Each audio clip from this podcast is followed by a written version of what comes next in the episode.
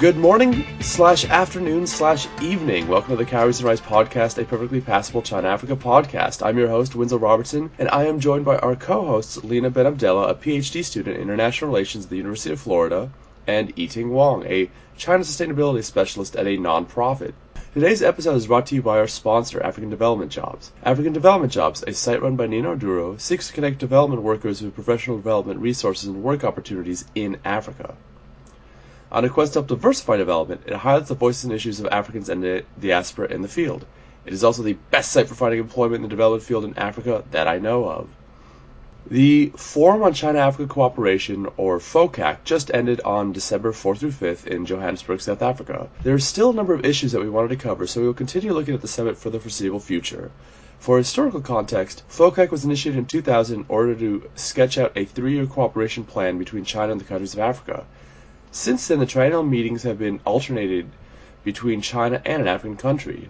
We wanted specifically to assess FOCAC and brought back Dr. Bob Wekesa on the pod to share his thoughts. Dr. Wekesa received his PhD in International Communications at Communication University of China and is currently a research associate at the University of Witwatersrand in South Africa. In addition, he was the founding researcher or a founding research coordinator at the African Communication Research Center at Communication University of China. His journalism experience spans reporting, editing, and leadership across multiple media platforms. In addition to numerous articles, Dr. Wekesa is the author of two books and his third on China Africa is forthcoming. Dr. Wekesa, welcome back on the pod. Thanks, uh, Winslow. Thanks for having me back. And right off the bat, what was your assessment of this FOCAC and how did it compare to the 2012 FOCAC in Beijing? Um, no, I think the FOCAC, uh, it's now officially being called uh, the Johannesburg Summit and Sixth Ministerial Conference, uh, was, uh, in my opinion, um, huge success. Uh, it can uh, could have done with some improvements here and there, but on the whole, an assessment will indicate that perhaps it was a success.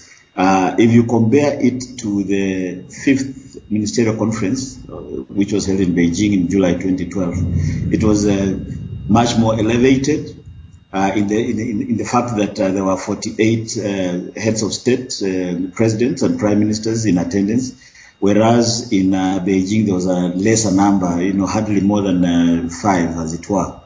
Um, in fact, the fact that the Johannesburg event was a summit rather than a normal, uh, what we can call normal in quotes, uh, ministerial conference, uh, indicates that it was of a higher elevated nature comparable only to the event, similar event that was held in Beijing in 2006. And, uh, and of course the fact of uh, the first summit uh, being of China Africa uh, I like to say Africa China rather than China Africa because I'm an African. Uh, the first Africa China summit being held on African soil was itself uh, something uh, new and something worth of uh, looking at in terms of uh, being a, a success. Um, and, and, in terms of many of the promulgations, the, the action plans that were released, the, it, it definitely went well beyond the 2012 event. Uh, if you look at the extent and uh, gravity of the proposals that were made, the mere fact that we are, we are talking here over 60 billion US dollar uh, commitment from the Chinese side as compared to the 20 billion that was offered by, by President Hu Jintao when he was just about to leave power and hand over the leadership baton to President Xi Jinping. So clearly, in terms of uh, numbers, it was uh, much more elevated. And then, of course, we can see the, the tweaking of um, the action plans towards areas that have been, uh, you know, uh, considered problematic. For instance, now there's a, there was a very heavy focus on uh, skills development for African uh, African people to kind of up their game in terms of participation in uh, China Africa or Africa China projects. The Perhaps this addresses the issue that has been thumped over and over that um, Chinese companies come over to the continent and uh, bring their own uh, laborers, their own workforce, because uh, in essence, or as one of the factors being that um, Africans are not skilled enough to undertake technical jobs. So the commitment towards uh, training, and uh, skills advancement was a, a, big plus compared to the 2012 event. Um, but uh, to, to conclude, I think there's also very major focus on industrialization. Um, and, and, and, because uh, there's been this talk about uh, African countries benefiting from their natural resources. And one way towards this has been that African countries export raw materials rather than finished products. So uh, Beijing's focus on improving and enhancing Africa's industrialization capacity through establishment of manufacturing units and factories and so forth uh, was was uh, actually uh, indeed a major plus, and perhaps this also ties in with some analysis that seems to suggest that uh, because in the Chinese new normal um, economic uh, trajectory as of now seems to indicate that they will be transferring some of the manufacturing units from China to Africa. So this taps and uh, gels with um, industrialization of Africa and equally fits into agenda, I mean, as as Africa Union's uh, you know, agenda for 2063. So those will be some of my initial observations. Bob, just to uh, tag on that very quickly, what is your assessment of, of the uh, Made in Africa with China kind of uh, sort of mantra that came out of the Johannesburg summit? To, to, to tie back to this industrialization and the focus on the industry, um, you know, what do you think of that? Is how, how feasible, how possible, or how what's your assessment of that? No, I think just repeat again. I'm not. I'm losing you. So if you can repeat and talk slowly, perhaps. I'm, I'm just. You know, it's kind of um, not coming through pretty well. Bob, I was just asking you about the um, to talk more about the industrialization, um, the mantra of "Made in Africa" with China. Uh, I was asking your assessment of that. What do you think um, that is going to look like? Um, is it feasible? What do people want to see May Africa made made made in Africa with China look like? No, I, I think that's um, an interesting um, uh, kind of a proposal going forward. Uh, the whole concept of made in Africa with China. Uh, I, I, think it will, it will be like because you know African countries have been clamoring for uh, value addition to their products they will take on board anybody who seems to suggest that uh, this is uh, uh, something that they can they are ready and willing to invest in. Um, now, what um, there are many perspectives, and perspectives are essentially angles to this whole issue. One perspective would be, for example, does China China's investment in Africa, both in terms of finances and in terms of the technology, is it going, going to mean that Africa acquires the environmental challenges that come with Chinese industrialization, knowing, as we know, that um, in China, the, the first phase of industrialization was good in terms of advancing its manufacturing capacity, yes, and making it the factory of the world, yes, but it came with huge environmental issues.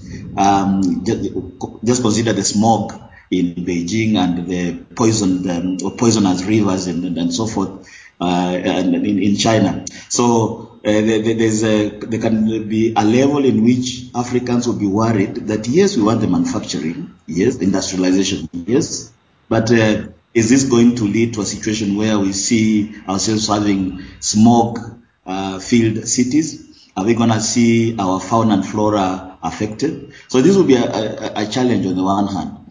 On the other hand, uh, because like I initially uh, indicated, made in um, Africa with China is a proposition that uh, makes sense because it, it, it, fits into the mutual or win-win cooperation, um, you know, mantra. Uh, it makes it practical. It makes it pragmatic. It makes it feasible in the sense that China cannot just come and help out Africa in terms of industrialization without it also benefiting from its investment. So Africans might want to say patent their own, uh, you know, manufacturing capacity and innovations and so forth.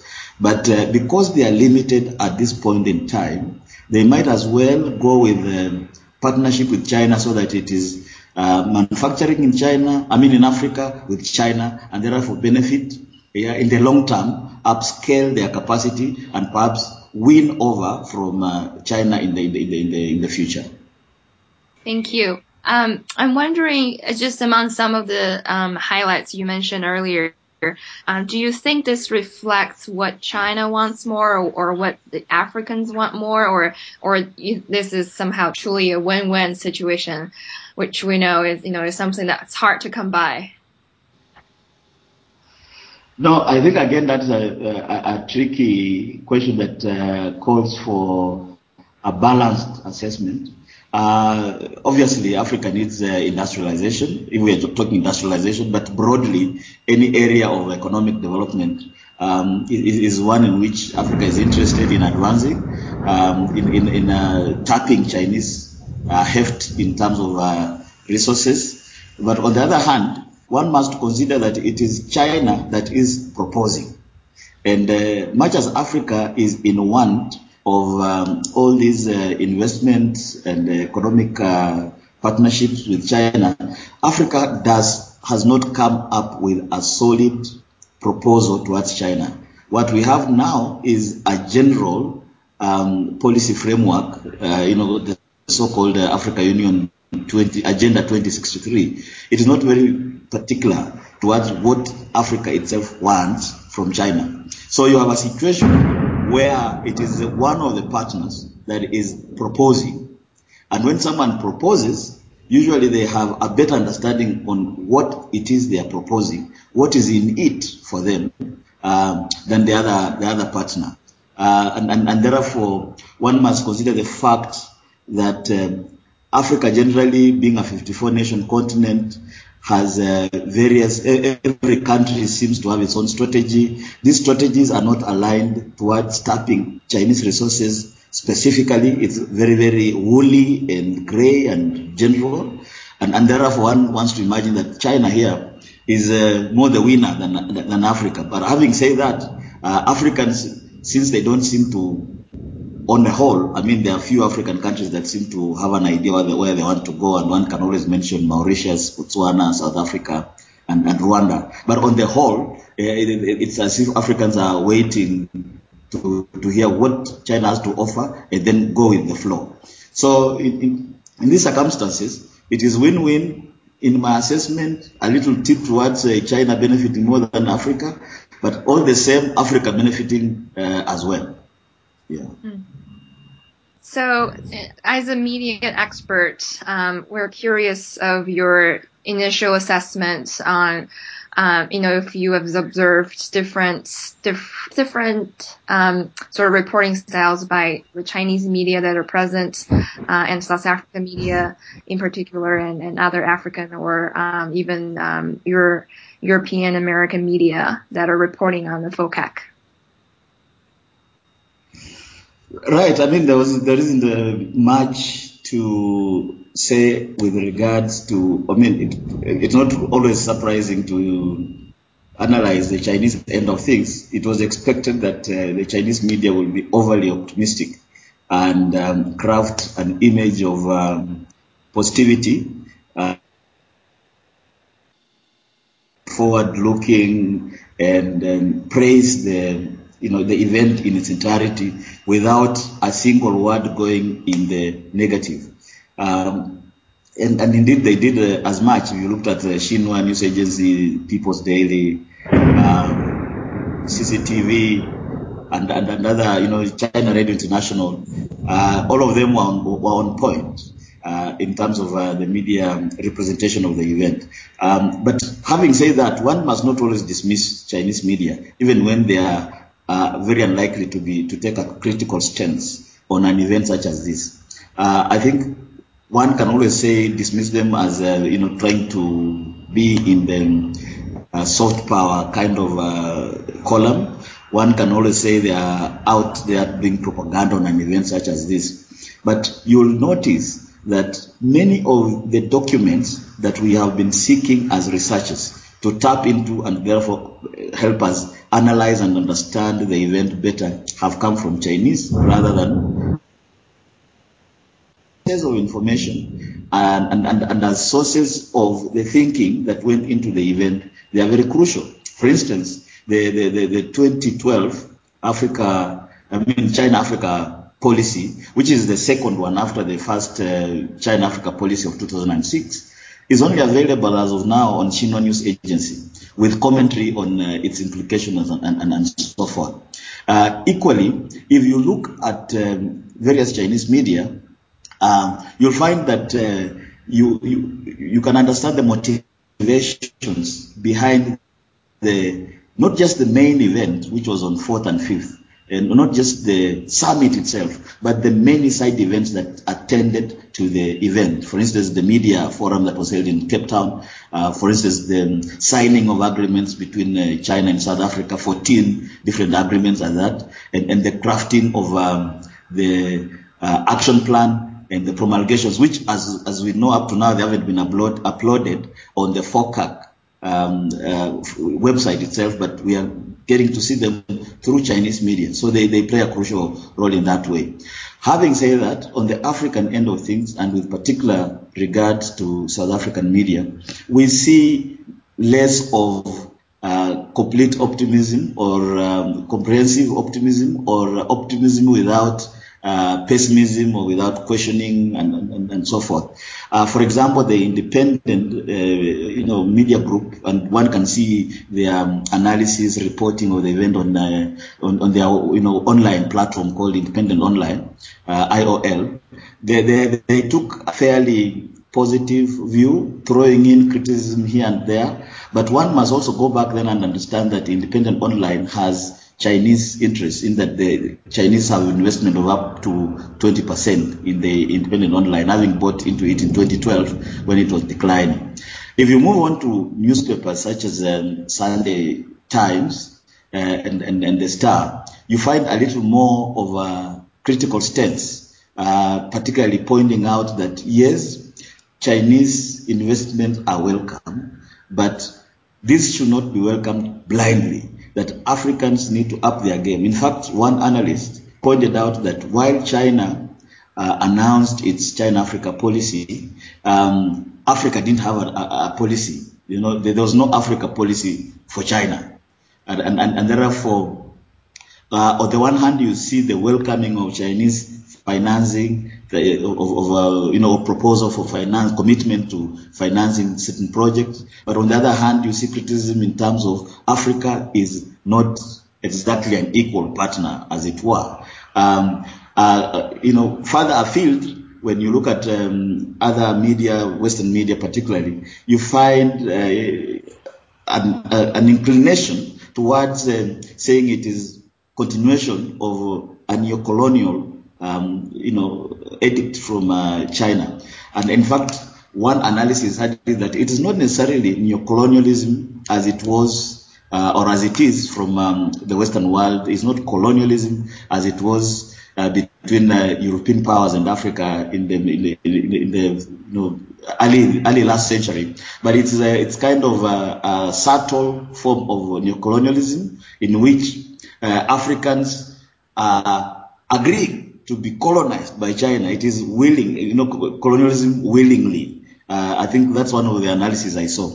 So, um, but I think also the other thing that one notices from Western media is, uh, and particularly and, and, and, African media for that matter, is that I think there was a kind of surprise and shock uh, to the effect that China had uh, committed 60 billion US dollars. Uh, it was always going to be expected that uh, China will perhaps double or triple its commitment to Africa.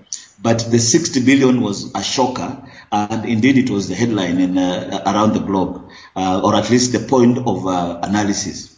Uh, now, one also wants to look at um, a very kind of pragmatic uh, view on, on China uh, over the FOCAC period, um, because now when we look at the optimism essentially coming from China, pessimism coming from um, uh, Western media particularly, uh, but there is a strand in between there that seems to be pragmatic in that we are saying, look, yes, it is good for China to support Africa, but at the same time, Africans must know what it is they really want. What do Africans want? So I think those would be the various uh, strands that I read from uh, uh, the media analysis.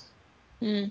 Yeah, it's it's it seems very interesting, Bob. This uh, idea of pragmatism, right? And I think um, that sort of shows to a certain extent uh, a sort of a negotiating power to a lot of these African leaders who are able to walk into summits, you know, with the U.S., with India, with and then with China also as one of the other partners, and uh, they seem to be kind of playing the rhetoric game as well, into kind of uh, praising the win-win cooperation and the mutual benefit cooperation, even though a lot of them know that it's not necessarily, you know, an equal mutual benefit, but it's it's sort of a pragmatic way of thinking about the relationship and taking, you know, uh, what's most, you know, out of it. Um, so I think that that's a really interesting way to put it. This this pragmatic perspective is kind of really interesting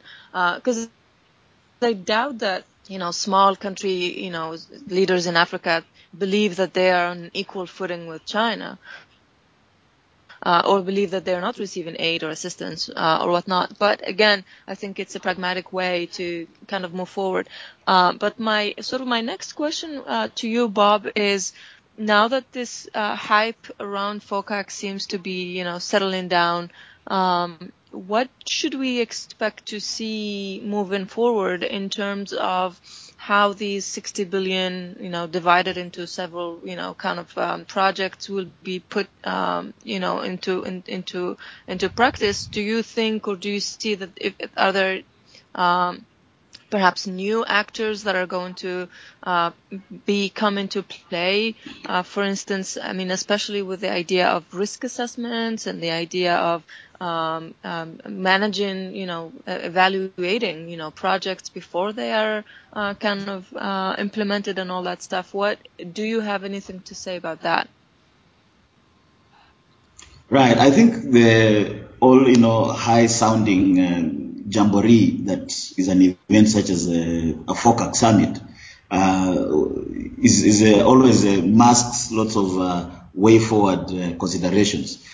Um, if you look at the 60 billion that uh, was um, committed uh, by President Xi, um, by 54, 55 African countries, you add some that are not quite recognized, like Mauritania, is it Mauritania or something? Um, Western Sahara, sorry. Um, if, if you add those countries, uh, the 60 billion then comes down. I mean, if you just did a general math on it, it will be 1 billion per country. So the essence of uh, of this point uh, is that um, uh, African countries, I think, will be looking at how they can strategize to tap into this hefty 60 billion uh, bonanza that has come their way. And um, in my opinion, it will be, it is countries that have uh, you know have plans, and most African countries have plans anyway. But those that have plans but have a way of demonstrated capacity to implement their plans that will perhaps benefit uh, most from the hefty, uh, you know, sum of, you know, pot of uh, resources that has been put, put uh, forth. Um, in, in, in, addition, the projects that are envisaged, particularly with regards to industrialization and so forth, I think will have to take time to get off the ground. So it's not as if uh, come first quarter of 2016, we'll see you know factories and manufacturing units sprouting out across the continent.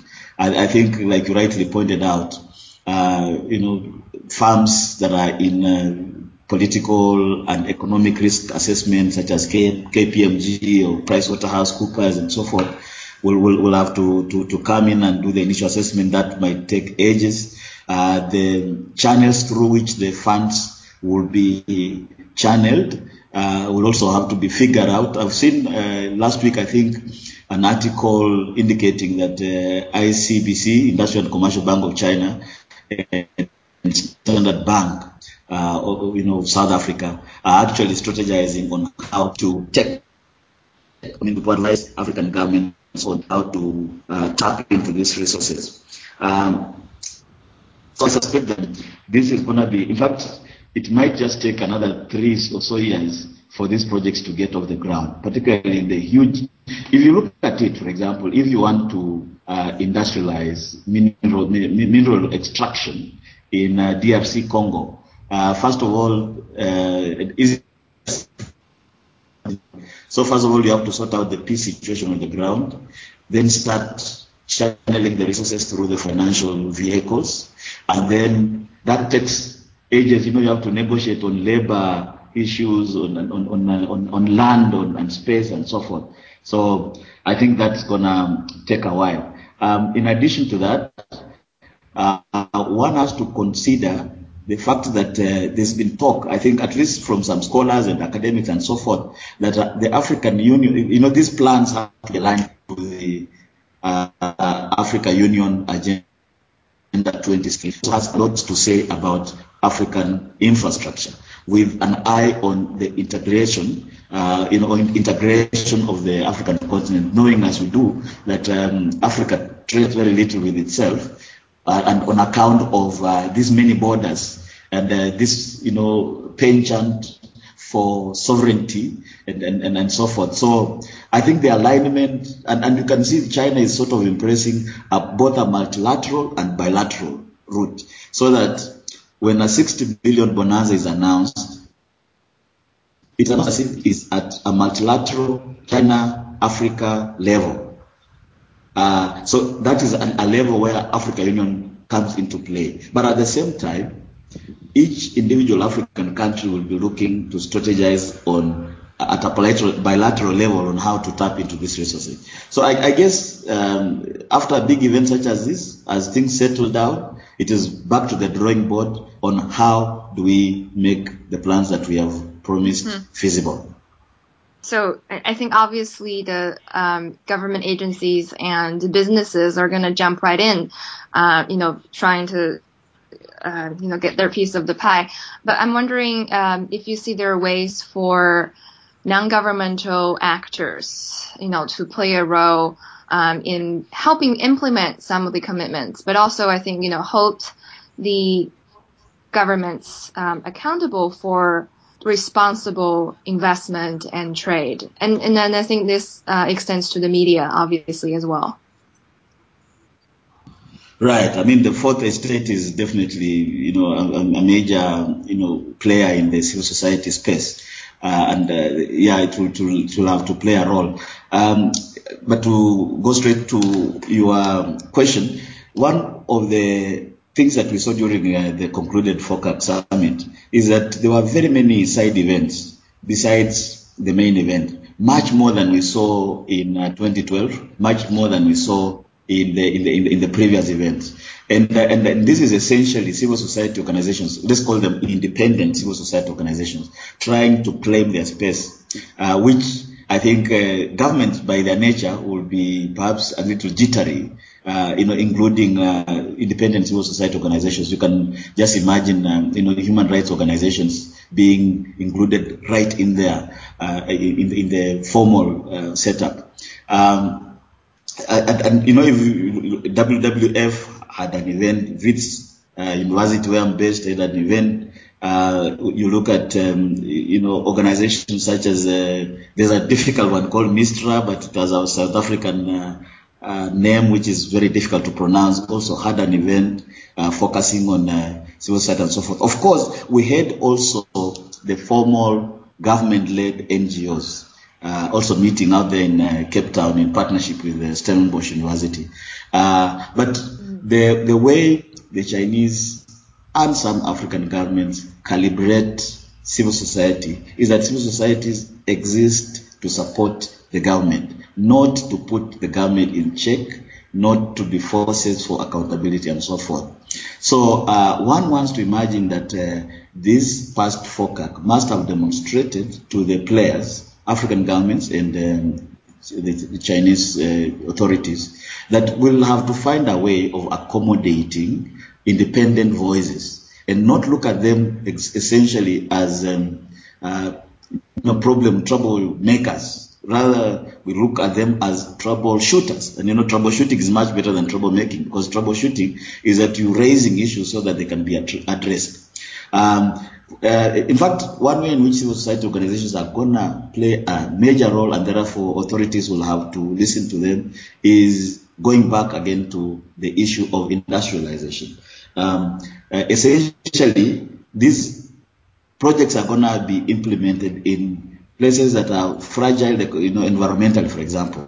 So environmental impact assessment, uh, you know, environmental impact assessment and um, social impact assessment will have to be undertaken. And half the time, if you don't do this, then civil society organizations at whatever level, international, uh, national, or local, you know, you know, like community-based organizations will come in, and, and therefore you cannot. It is impossible. In fact, uh, the authorities will just give up on the idea that uh, civil societies are going to look at the benefit and therefore say, look, we are looking at the economic rights rather than democratic or human rights.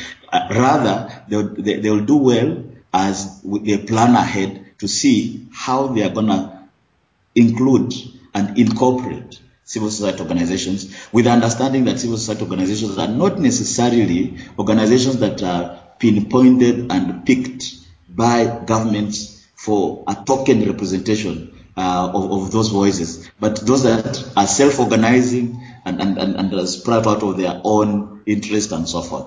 So the short answer is that yes, civil society organizations are going to be very critical to all this. Thank you so much for, for adding that, and I, I just just want to clarify a, a little bit. So in terms of the the 60 billion, no independent NGO is going to be able to touch that money. And actually, a lot of groups that are looking at this money will not be able to touch that money. Mo- a lot of that money, a lot of that money, the way it's going to be dispersed is going to go to Chinese contractors. There are going to be grants that are going to go to um, directly to the projects that, that the Chinese government wants to support. And, and, and Chinese aid is actually very good and, and, and very diverse. Um, and then uh, pockets of other money, pots of other money will go towards the China Africa Development Fund, the Fund for Development of African SMEs, or something along those lines, the Special Loan for the Development of African SMEs, and then a, a new China Africa Production Capacity Fund that I never heard of. And I will say, at least the China Africa Development Fund, they are overcapitalized. They have they have more money than they actually know what to do with because they have very specific requirements for distributing the fund, which is it's a it's a it's a private equity fund spur, that tries to spur independent Chinese investment, and it's hard to actually disperse those funds. So we'll we'll see how what happens. But for any NGO listening to this podcast, you are not going to touch any of the 60 billion. So just wanted to get that out out of the way because when they see 60 billion development, are like, oh, I I should apply for a grant. I should get you know 250,000 or five hundred thousand and fund my project for three years. Nope, you're not going to touch any of it.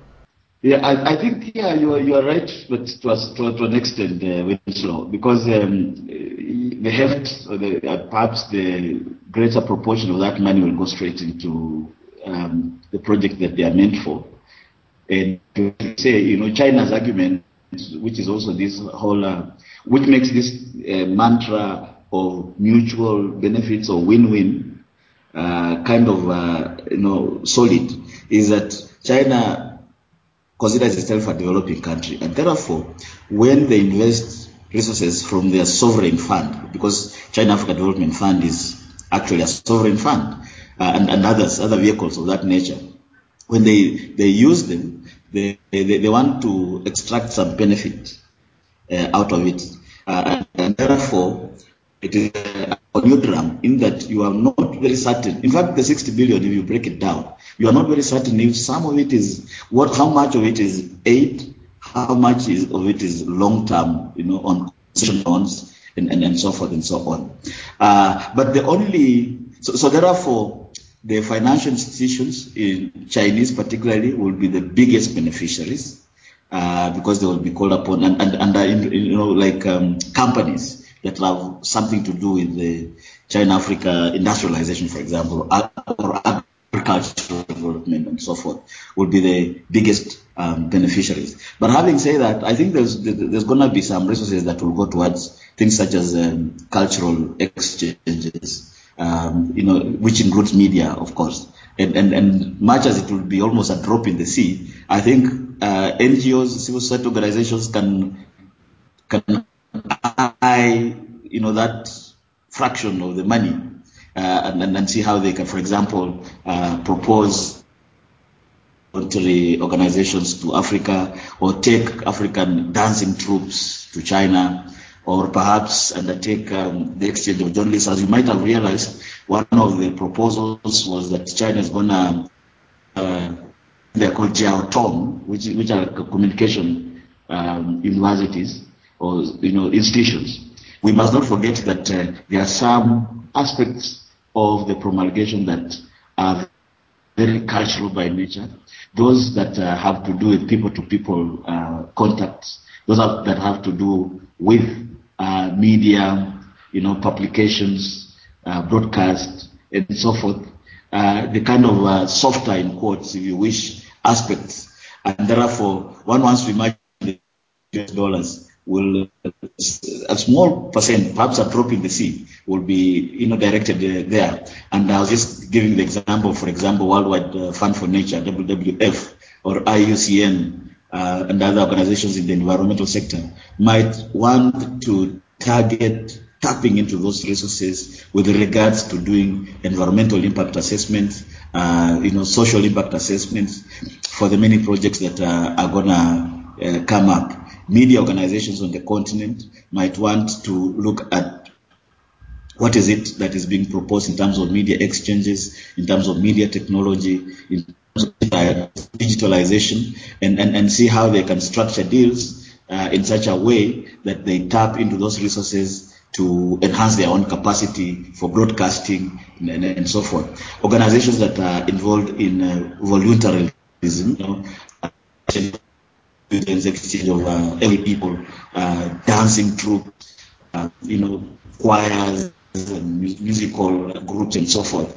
Uh, because, you know, the people to people aspect is uh, been elevated even a little more than um, it was in 2012. So I think we can't dismiss offhand the potential for uh, NGOs, civil society organizations to be to, to, to be included. The only challenge, as I mentioned earlier, is the conception or the concept of civil society and NGOs, especially in China, but also in some African countries, is that these should be organizations that whose existence, whose mission and vision is to support governments in power rather than to call governments to account. And I think this is a, a wrong impression. Uh, I, I, I, doubt that uh, standing out to say this is wrong is necessarily saying you are dismissing the whole thing. In any case, you are pointing out a wrong as a civil society organization, not so much because you're malicious, but because you want to see the relations improved. I think many Africans, many Chinese, uh, except you know a minority, welcome the relations very much, and they would like to see them improved. So when we when civil society organizations point out the challenges in the relationship, they should not be seen as wanting to rock the boat. Rather, they should be impressed as you know people who are seeking pathways towards improving the uh, the engagement. I agree with um, Bob's assessment. I think the opportunities that are in the action plan are vast. I think you know a lot of mentions on things like setting up environmental cooperation centers for biodiversity, for example. Um, green there's a green envoys program between China and Africa. Um, I think even though those are state-led initiatives, I think um, there's plenty of room for NGOs to approach their respective governments, you know, with good proposals on how you actually um, carry out these things. Because um, you know, I'm not sure if the governments themselves really has a clear idea on what exactly they mean by this or what exactly they want to do. So I think you know, if you're serious about claiming your space um, in this. Uh, China Africa engagement, um, I think there will be um, space to be found. All right. Yeah, sure, sure. And, and I think that's a, a, a, good opportunity for us to wrap up. Um, so we don't keep Dr. Wekesa on all afternoon. Um, maybe we could move on to recommendations. Dr. Wekesa, do you have any recommendations for our listeners? No, yeah, as usual, um, uh, you know, we all talk about uh, information overload um, these days, and uh, FOCAC is such an event that there is indeed an information overload. But uh, nonetheless, I think uh, for listeners who are keen to you know, follow the China-Africa engagement, FOCAC provides a very great, a great opportunity rather to understand how it is operating and what it's proposing for the coming uh, weeks, months, and years. And uh, they'll they'll do well to go uh, look up the promulgations, the two major ones, one the declaration and two the action plans, so that um, people speak from a point of knowledge and information rather than uh, just suppositions. Uh, my other to go back to what I've um, harped on, uh, you know, in um, the couple of uh, past few minutes, uh, and to say that I think the Chinese authorities and African governments need to have done well to kind of keep the relationship going, and in fact now it's become like they, they have pointed out, they are comprehensive strategic uh, partnership rather than just a strategic uh, you know, partnership as it was before the, this current FOCAC. Uh, but they shouldn't uh, be fear too much criticism. I think they people should, I mean, officials should develop thick skin and accept criticism as long as that criticism is based on genuine concern. And on the other hand, those of us who want to criticize the Chinese and African governments should base our criticism not on uh, uh, considerations, but on sound argument based on proper analysis. Those will be my two recommendations. Excellent. Uh, Eating, do you have any recommendations for our listeners? Um, well, uh, maybe something that I've recently read about um, what's happening in Beijing. Um, there's a place called the African Arts Village um, that is now being sort of established by uh, a, a, Chinese person who was among the first generations of Chinese who learned um, Swahili and went to Tanzania. Um, and and he actually lived there for for many many years. So he now is coming back and brought back a lot of African sculptures, especially wood carvings, um, here in Beijing and and is you know having a exhibition just outside of Beijing. Um, so I'd encourage people who are visiting here to check it out. Uh, do you know how long the exhibition is going on for?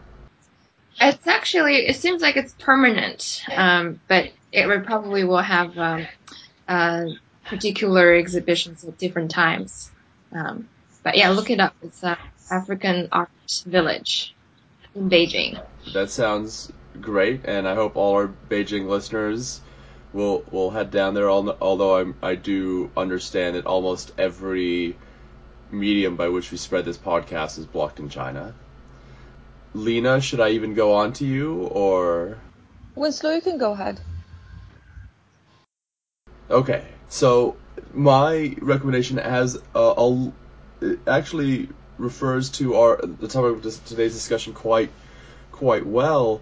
There's an article in uh, yesterday's New York Times by Chris Buckley and Jane Perlez on Alibaba's recent purchase of the South China Morning Post called By Buying Hong Kong Paper, Alibaba Seeks to Polish China's Image.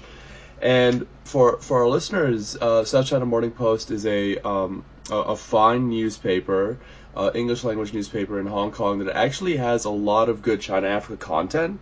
At least once a week, I'll find a, a good China Africa piece in there. So I, I became familiar with South China Morning Post because of doing this China Africa work.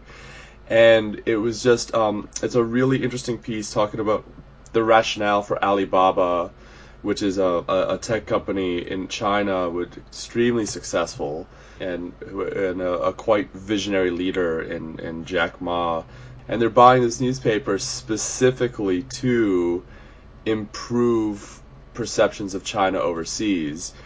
And uh, and I mean, if, if you do anything about Chinese media spaces and between Xinhua, Global Times, China Daily, CCTV, I found it quite interesting that there needs to be another outlet to improve China's image overseas. But the, the more the merrier, I guess. I'm very interested to see how this newspaper's reporting, if it will change at all with, with Alibaba and, and their connections with the Chinese government. It might be something to watch. But yeah, it's a it's a it's a fun piece that, that goes over all the issues quite quite well and, and well worth checking out. And before we sign off, Dr. Wekesa, how do people find you on the internet? Do you have a website or Twitter account that you'd like to share with us? Right, I think I've reached uh, Facebook uh, at uh, Bob Job Wekesa, Twitter at Bob Wekesa, and um, our website at Wits China Africa Reporting, which is Wits China Africa Reporting Project.com. Those three will be how you can reach me. Excellent, excellent. And Eating, what about yourself? Um, I'm on Twitter at um, Dao of the Pooh, uh, D A O O F T H E P O O H. And what do you tweet about? Um, uh, I think in general, China sustainability issues, but also um, China Africa, China, um, or, generally South South uh, environmental cooperations and challenges. Excellent. Lina, what about yourself? Uh, the usual. Uh, you can find me on Twitter. My uh, handle is L Benabdallah. Um, and uh, yeah, I also do mostly China Africa tweets, but um, other things as well. So. And and you've done a, a, good set of French language tweets over the past few weeks, so I'm happy to see that. Mm-hmm. For our francophone Sino-Africanists. Mm-hmm. Um, and I myself can be found on cowriesrice.blogspot.com and www.cowriesrice.com, the latter site housing my fledgling China African consultancy. In addition, my Twitter handle is at Winslow underscore R, and I tweet about China African news, events, opinions, and arcana. Uh, and I am quite fond of the hashtag Sino-Africa, as you have probably discovered that is about it for today's episode. We would like to thank Dr. Wekesa for joining us this afternoon from South Africa, and congratulations on making it to South Africa. The last time we had this pod, you were not there yet. Um, we would also like to thank African Development Jobs. This podcast can be found on SoundCloud, Stitcher, TuneIn Radio, Double Twist, and iTunes. We are also teaming up with WTND Community Radio for Macomb, Illinois to share our podcast. We would also like to thank Mighty Mike of Pulse Recordings for composing the theme song, and thank you, dear listener, for giving us your time. Take care.